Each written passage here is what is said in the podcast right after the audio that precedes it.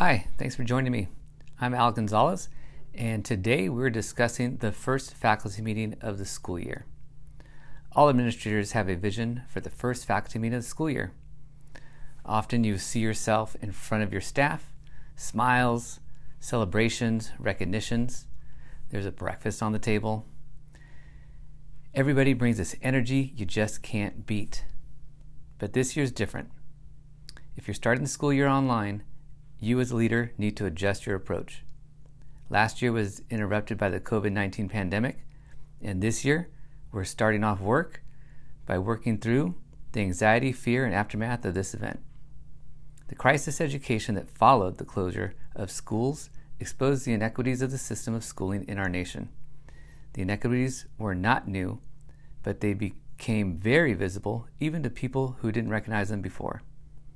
Those inequities expose the different educations received across the racial spectrum. Race stayed at the forefront of our summer as we faced institutionalized racism of our society. We lost more of our black neighbors to police violence, and our brown children remained held in cages and hotel rooms without their parents. This is the context of our upcoming year, and it presents an opportunity for you as a leader to take a stand for your school community. This is an unusual time that does not fit the same old first faculty meeting. It's a time to emancipate yourself from how things were done back then, last year, and lead with a sense of freedom of thought and choice that opposes what is hurting, assailing, and killing our communities. If you're ready, let's take some small steps with some small ideas for a large impact. I want to share a framework for your meeting you can use the whole framework or bits and pieces of it. The idea, though, is to do something different because things are not the same. Things are not going to be the same. And the needs of our students, especially those of color and those learning English, are amplified by the overt inequities of schooling. In addition, keep in mind that teachers like routine, and this time in life is not routine at all. We need to adapt our personal interactions to distant communication. Now, there are some adjustments that need to be made and considered as you move forward for online communication. Number one adjustment remember you're online and everyone is bringing their feelings and experiences from a tumultuous summer. This meeting has to acknowledge and meet personal needs in ways that other meetings have not needed to do. What happened this summer across the United States, the challenges of coming back to school, the late decisions, the decisions that may not make sense to some of your staff, all of that is being brought to this first faculty meeting. Adjustment number two think like your people, the faculty and staff. They have a lot to share. They're carrying emotional burdens that we discussed a moment ago, and they want to feel connected and they have lots of questions. They need time to be heard and reconnect in this meeting and in future ones. Time focused on them will be very beneficial. It is time that you invest in your people where you get a return later on in the year. And adjustment three be clear about what you're going to do, what you are doing, and why you did what you did. Give people advance notice, share agendas ahead of time, and recognize why things are getting done, why they're not done, and when they might be done. Providing clarity about process will be very helpful in building comfort, routine, and a sense of normalcy. To set up our first faculty meeting, we're going to divide it into three types of online interactions. One, leader to faculty. Two, leader with faculty. And three, small group interactions. To begin, let's think about guiding this meeting as a leader to the faculty. This is the way that most first faculty meetings and second and third and other faculty meetings are managed. It makes sense to start this way, but we need to keep the context, people, and purpose of what we're doing in mind at all times. Here are two ideas that will allow you to make the adjustments I just suggested while leading to the faculty. Number one, consider opening the meeting 10 minutes early and inviting your faculty and staff to connect, say hello, and catch up online. In the chat, you might even let them know that they will be put in small breakout rooms for a few minutes before the meeting begins. This will allow them to connect and find some time to reach out to colleagues they haven't seen in a while, introduce themselves to new colleagues, and just feel like a community again. Feel free to include this breakout room, get to know you, catch up time for all meetings, including leaving the meeting open after the meeting closes. Idea two when you start your meeting, review the context of what is going on in the world and let it drive your declared purpose for the year as you support your people. This is a chance to recognize the Black Lives Matters movement, immigration, the national administration, the deaths from the pandemic. Let your purpose focus on providing the best education in the face of and to help the community move beyond these struggles. If you're not comfortable speaking on your own, share what others have said.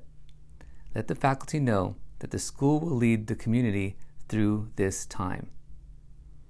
It's an opportunity for you to establish yourself as a leader, a thought partner, and someone they can count on to get them through a very, very challenging time.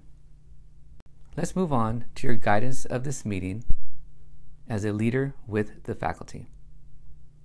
At some point during a normal start of year, the group breaks up into departments and or grade levels. This year, people need to be connected to people. Here are two ideas on how you can lead with your faculty. Number one, you can decide why the breakout rooms will be made, but participate with as many as possible. When you participate, Will you contribute to a discussion about student engagement, or will you introduce yourself in a get to know you activity? Maybe you play the student in one role play, or you contribute to the conversation about culturally relevant teaching using current events and pandemic data. Whatever it is, take the opportunity and take it throughout the year to model engagement, teamwork, vulnerability, and purpose. A second idea, as you work with the faculty, is remembering that we need to adjust to be very people oriented to make sure you contribute to the shared document that serves to capture the feelings, anxieties, and questions of this time. If you're to use a shared document, make sure that you contribute like everybody else with honesty, clarity, purposefulness, and as best you can, appear.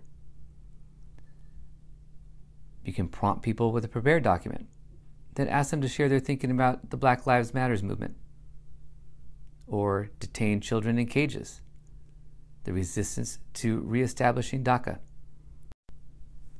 The faculty want to feel supported by you, and your families need you to push the community in a way that encompasses as many of the experiences of the last six months that allow them to feel a sense of freedom and security to pursue education and their best at this time in the United States. This is your chance to be vulnerable and participate as a parent, as a fellow adult, as a community member. But it gives you a chance to remove that principal hat to be a peer in some way a fellow educator.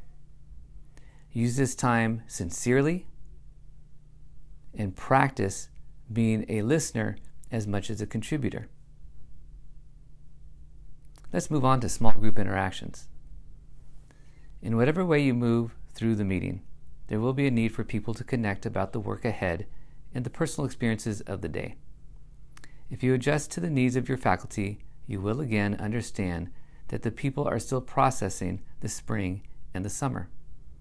They need to connect to move forward, and they need to know how and why things are getting done. Here are two ideas for you to use with your faculty meeting in small groups. Idea number one when in a small group, in a breakout room, in a meeting online, let that not be just once in that first day. Go back to breakout rooms and small groups as often as possible. Certainly, we want to give time for people to reconnect, but we also need them to tell stories of the ups and downs of life. We need them to catch up personally as well as professionally. Most importantly, in the start of a very different year, we need them to be able to articulate their worries and frustrations and fears.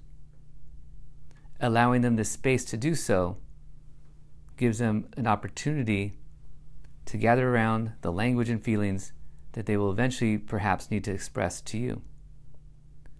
In small groups, let your staff reflect on decisions that have already been made and allow them to share their understandings with peers and generate questions for you. The small group work is important to allowing them to feel grounded in the new school year and serves as a model, perhaps, of what they can do with their own students as you work to socially and emotionally support your student community. Idea two use shared documents with your small groups to generate ideas, to document thinking, and to plan. You might have your staff share what happened for the summer, a highlight and lowlight, or share resources about the education of students of color. Or maybe you're going to consolidate community thinking about the summer news and the pandemic to allow them to vent, share, and process this emotionally charged summer. In whatever way you navigate this first meeting, it will be unlike any other first faculty meeting that anyone has experienced before. This creates an opportunity to do something that can interrupt the inequities of schooling. But these ideas are not just something to try. They're grounded in research, and I encourage you to take some time perhaps to even share some of those resources identified coming up. You or someone else might ask, why focus on communities of color and those that are not from privilege or white culture? The achievement patterns in your school match most schools. We can predict that your students of color and English learners need support. Critical race theory informs us of the presence and place of race in our daily interactions. The role of race in these interactions requires we center on race rather than add it on to a particular topic or discussion. How you talk about your students of color is up to you. But this summer, the current events and instructional outcomes of the past make it clear that these students need your support. And the way to focus that support is to identify them, their families, by who they are. And race is central to their identity.